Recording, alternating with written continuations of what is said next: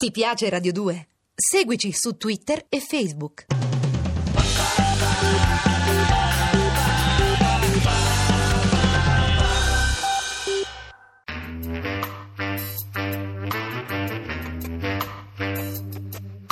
Alle 8 della sera. Il racconto delle cose e dei fatti. Going down, down, down. 20 divi, 20 film. Di Giovanna Gagliardo. Going up, up, up. Going down, down, down. The sea is flecked with bars of gray. Tra i film cosiddetti immortali di cui abbiamo parlato la settimana scorsa, manca un titolo. Soprattutto manca una diva, che è più di una diva, è un mito assoluto. Dire l'anno 1930 significa dire Angelo Azzurro, significa dire Marlene Dietrich. Perché ognuna di queste tre parole, 1930, Angelo Azzurro, Marlene Dietrich, evoca la nascita di un certo tipo di femme fatale in cilindro e calze nere, un certo tipo di femminilità sensuale e un po' perversa, dalla quale dal 1930 in poi, appunto, non si potrà mai più prescindere. Quando quel genio del regista Joseph von Sternberg la incrociò in un teatro di Berlino dove recitava in una commedia musicale di Kaiser e Spoliansky che si chiamava Zwei Krawatten, lui era già un regista di fama internazionale. Lei aveva pressappoco 25 o 26 o 27 anni, non si sa di preciso perché misteriosa è la sua data di nascita, ed era considerata sì un'attrice abbastanza brava, ma niente di più di questo. Era infatti nata a Berlino il 27 dicembre del 1901 o forse 2 o forse 4. Maria Magdalena von Losch era il suo vero nome. Figlia di un ufficiale di carriera, da vera aristocratica prussiana, era stata avviata dal padre agli studi musicali, ma a causa di un'infiammazione muscolare alla mano dovette abbandonare lo studio del violino. E in pieni anni venti arriva nella mitica Berlino per cercare fortuna come attrice. Bisogna immaginare cos'era la Berlino degli anni venti. Era la culla di tutte le avanguardie, teatrali, cinematografiche, architettoniche, pittoriche. Negli studi di Berlino il cinema espressionista tedesco di Murnau e di Lang aveva il suo laboratorio visivo da anni e anni. Nei teatri di prosa c'era praticamente di tutto, dal giovane Brecht che faceva il dramaturg al Deutsche Theater in attesa di mettere in scena con Kurt Weill i suoi capolavori, a Erwin Piscator, il fondatore del teatro proletario che aveva inventato quella cosa geniale che si chiama la scena multipla, con il palcoscenico al centro e il pubblico che partecipa in funzione corale. C'era, c'era soprattutto il cabaret e il suo geniale padre padrone era Max Reinhardt, vero dittatore delle scene berlinesi. Ed è proprio a lui che la giovane Maria Magdalena von Losch si va a presentare in cerca di lavoro. Lui le fa un'audizione e l'affida al suo assistente, tale Held, per un corso di recitazione. Ecco, i primi passi della futura Marlene nella mitica Berlino che sarà spazzata via dal nazismo imminente sono questi. Ma in quella seconda metà degli anni venti, la futura Marlene non è che poi in realtà sia molto consapevole di quello che sta accadendo a lei e al suo triste paese. Intanto non ha grandi ambizioni. Vuole recitare, ma è una persona molto insicura, è grassoccia, veste male, sogna di sposarsi con un uomo qualunque e di vivere in campagna, allevando polli e oche. Continuo la scuola, scrive a un'amica durante quei primi mesi a Berlino, infatti, e aggiunge: Penso di proseguire nella carriera di attrice, ma senza grandi speranze di fare molta strada. Insomma, era incerta sugli obiettivi che voleva perseguire. Ammirava irresistibilmente un'attrice molto intellettuale, tutta talento e bravura, che in quel momento era la regina delle scene teatrali berlinesi. Si chiamava Elisabeth Bernier. Voleva essere come lei, un'interprete stimata e rispettata. E invece, e invece viene scritturata per una rivista e comincia a esibirsi anche come cantante. E per la prima volta mette in mostra le sue gambe leggendarie. Non sono in pochi a notarle, compresa peraltro la Bernier, che essendo una vipera come tutte le attrici, commenta con questa frase al vetriolo. Se io fossi bella come la Dietrich, non saprei che farmene del mio talento.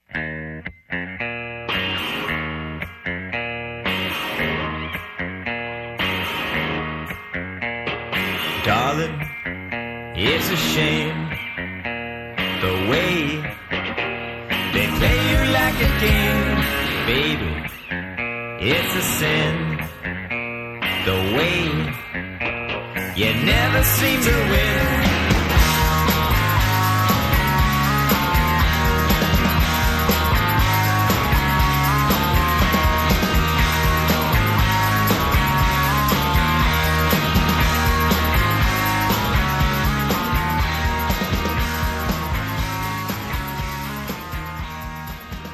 Era di una freschezza abbagliante, ammette il regista teatrale Barnowski, ma ad essa mancava quella fiducia in se stessa e pareva assolutamente inconsapevole delle sue attrattive. L'unica cosa di cui andava certa erano appunto le sue gambe. Ma da vera prussiana dissimula la sua insicurezza nella buona volontà e nella diligenza. Lavora, dimagrisce, migliora il suo aspetto fisico e il suo modo di vestire, è impeccabilmente professionale. E una sera, in quel gelido inverno berlinese del 28-29, l'uomo del destino, il genio del cinema Joseph von Stenberg, in cerca di talenti, si siede al Kleines Theater per vedere la rivista Zwei Krawatten, come abbiamo detto prima, e si imbatte in quella ragazza svogliata e un po' volgarotta che canta con una voce che sembra uscirle dal ventre. Lui era venuto da Hollywood fin qui per girare un film con Emily Hanning tratto da un romanzo di Heinrich Mann, il professor Unrat. Emily Hanning in quegli anni era una vera e propria star. Aveva recitato con Lubitsch due grandi personaggi storici che l'avevano reso una specie di mostro sacro delle caratterizzazioni del muto, Enrico VIII e Luigi XV. Era stato Nerone nella prima versione muta del Quo Vadis. Nel 1924 aveva lavorato con von Stenberg proprio a Hollywood. Insomma, era quel genere di attore che, volendo, avrebbe potuto mettere anche contrattualmente il veto sulla scelta della sua partner femminile. E cercò in tutti i modi di farlo perché trovava Marlene inadatta, inadeguata alla sua statura di grande interprete, la trovava fisicamente sbagliata per il personaggio di Luisa Fröhlich. Per di più, la stessa Dietrich non era affatto entusiasta di quella offerta. Sono troppo grassa, ho una faccia che sembra una patata, insomma, non fremeva per niente dalla voglia di mettersi al fianco di un divo come Jannings, che per di più la odiava. Ma Stenberg fu irremovibile. Da quella sera che l'aveva vista cantare con la voce un po' rubata ad una canzonettista in quegli anni alla moda che si chiamava Lare Waldorf, non aveva mai più avuto un dubbio. La protagonista del romanzo di Heinrich Mann, la futura Lola Lola, sarebbe stata lei, punto e basta. E la curò moltissimo. Durante le riprese le prestava le cure più esclusive, studiava luci solo per lei, movimenti di macchina che la favorivano, costumi che la valorizzavano, insomma la plasmava come uno scultore plasma la propria creta. E nonostante le ire sempre più esplicite di Jannings, il risultato fu a dir poco travolgente. L'apparizione di Marlene Lola Lola sul palcoscenico di quel fumoso cabaret, piantata là, a gambe divaricate di fronte al pubblico, oppure seduta con le gambe accavallate e inguainata nel famoso pagliaccetto e nelle calze nere sorrette dalle mitiche giarrettiere, ha fatto epoca, ha fatto scuola, è diventata un'icona insostituibile di quella femminilità fatale destinata a distruggere, col solo richiamo della sua torbida natura, l'esistenza di un rispettabile insegnante. Quel professor Unrat, appunto, che per scovare e punire i suoi allievi libertini si reca all'Angelo Azzurro, un locale dove si esibisce la conturbante Lola Lola, e invece di richiamare all'ordine i suoi allievi, si innamora perdutamente di lei. Un amour fou che lo porterà alla rovina. La cinica Lola Lola lo seduce col suo fascino e con la sua indifferenza per lei il vecchio ingenuo professor Unrat lascerà il lavoro, la sposerà, farà il clown nei suoi spettacoli pur di starle vicino. Dovrà esibirsi nella città dove insegnava, davanti a conoscenti ed ex allievi, e fare in scena quel famoso chicchirichì. Morirà di disperazione e di vergogna, senza essere riuscito a scalfire nemmeno di un millimetro la sua enigmatica indifferenza. You say what's mine is mine, and what's yours is mine too. Now you've got more than you can spend. But all of the money in the whole wide world is not gonna help you in the end.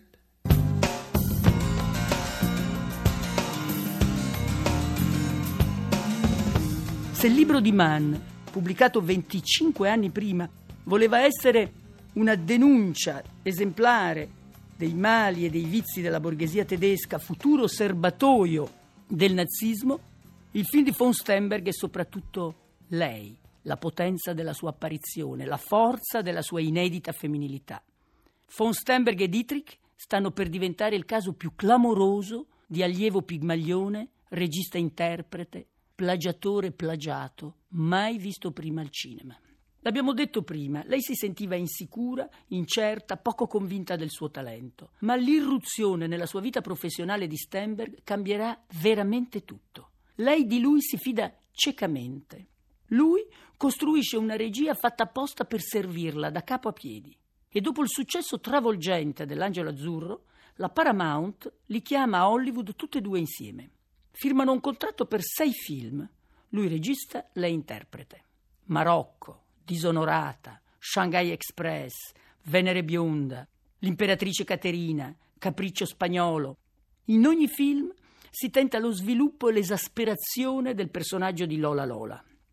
E lo stile di Stenberg, di film in film, si fa sempre più barocco, più ricercato, con l'aiuto delle luci, della scenografia, della sartoria si fa di Marlene Lola una specie di statua di carne sempre più fatale, sempre più simbolica.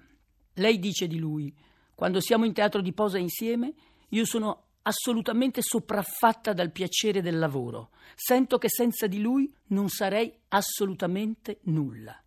Egli è il solo e unico uomo in grado di far venire alla luce la vera me stessa. E lui dice di lei, Marlene è la donna più intelligente che io abbia mai conosciuto.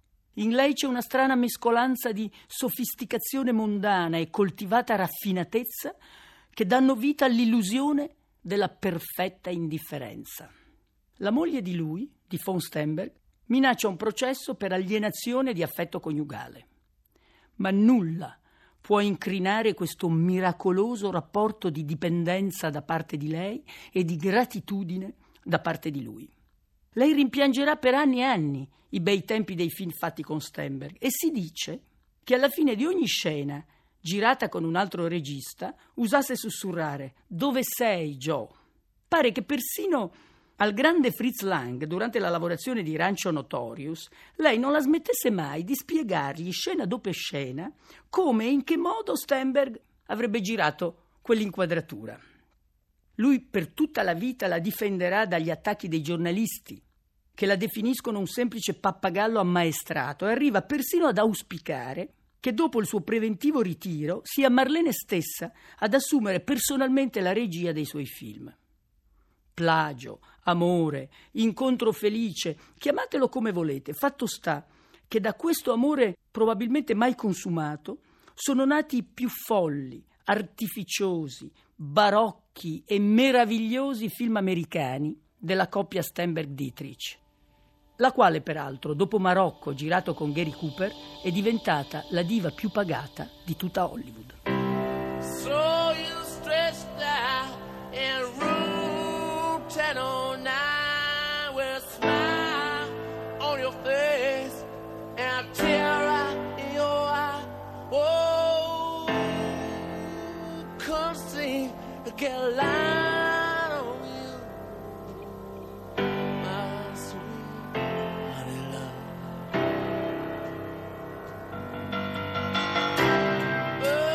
È possibile considerare Marlene Dietrich l'attrice di un solo film?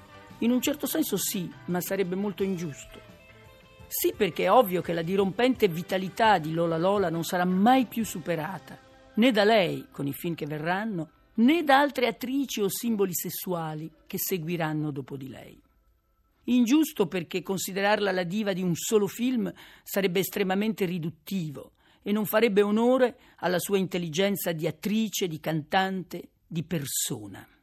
Come attrice e come cantante era di una sensibilità e di una precisione assolutamente sconcertanti.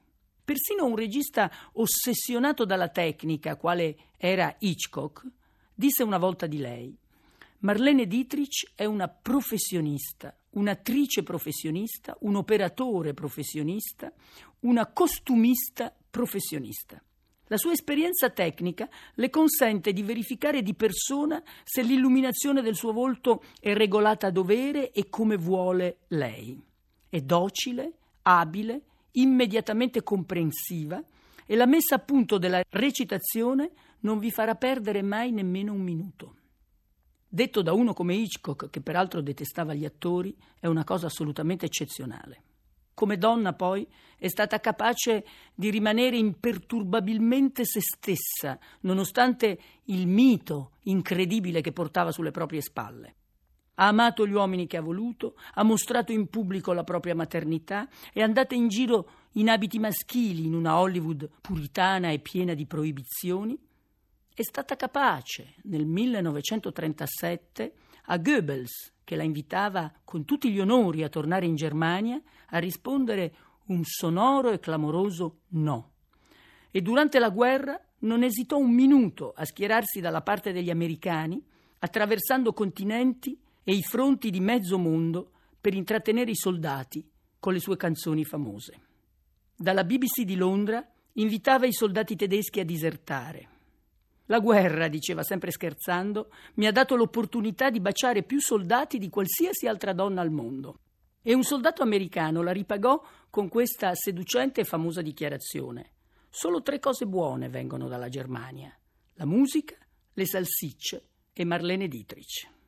Nel dopoguerra aiutò Roberto Rossellini a trovare i soldi per il suo terzo film sulla guerra, Germania anno zero. Era Marlene Dietrich la figlia della Repubblica di Weimar cancellata dalle camicie brune del cancelliere Hitler, ma ricreata e immortalata nel cinema da un altro viennese come Hitler, Joseph von Steinberg. Era un mito vivente che non ha mai rinunciato ad essere una persona. Era Marlene, un nome che si può riconoscere senza bisogno del cognome, e questa è la vera grandezza. Per questa sera io ho concluso, vi saluto e vi do appuntamento a domani alle 8 della sera su Radio 2. Grazie per essere stati con noi e a domani sera.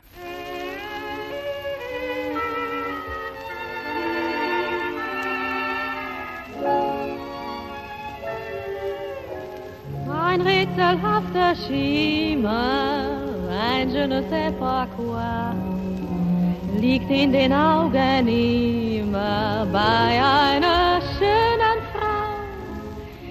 Alle sich 8 della Sera. Augen 20 divi, bei einem 20 film di Giovanna Gagliardo.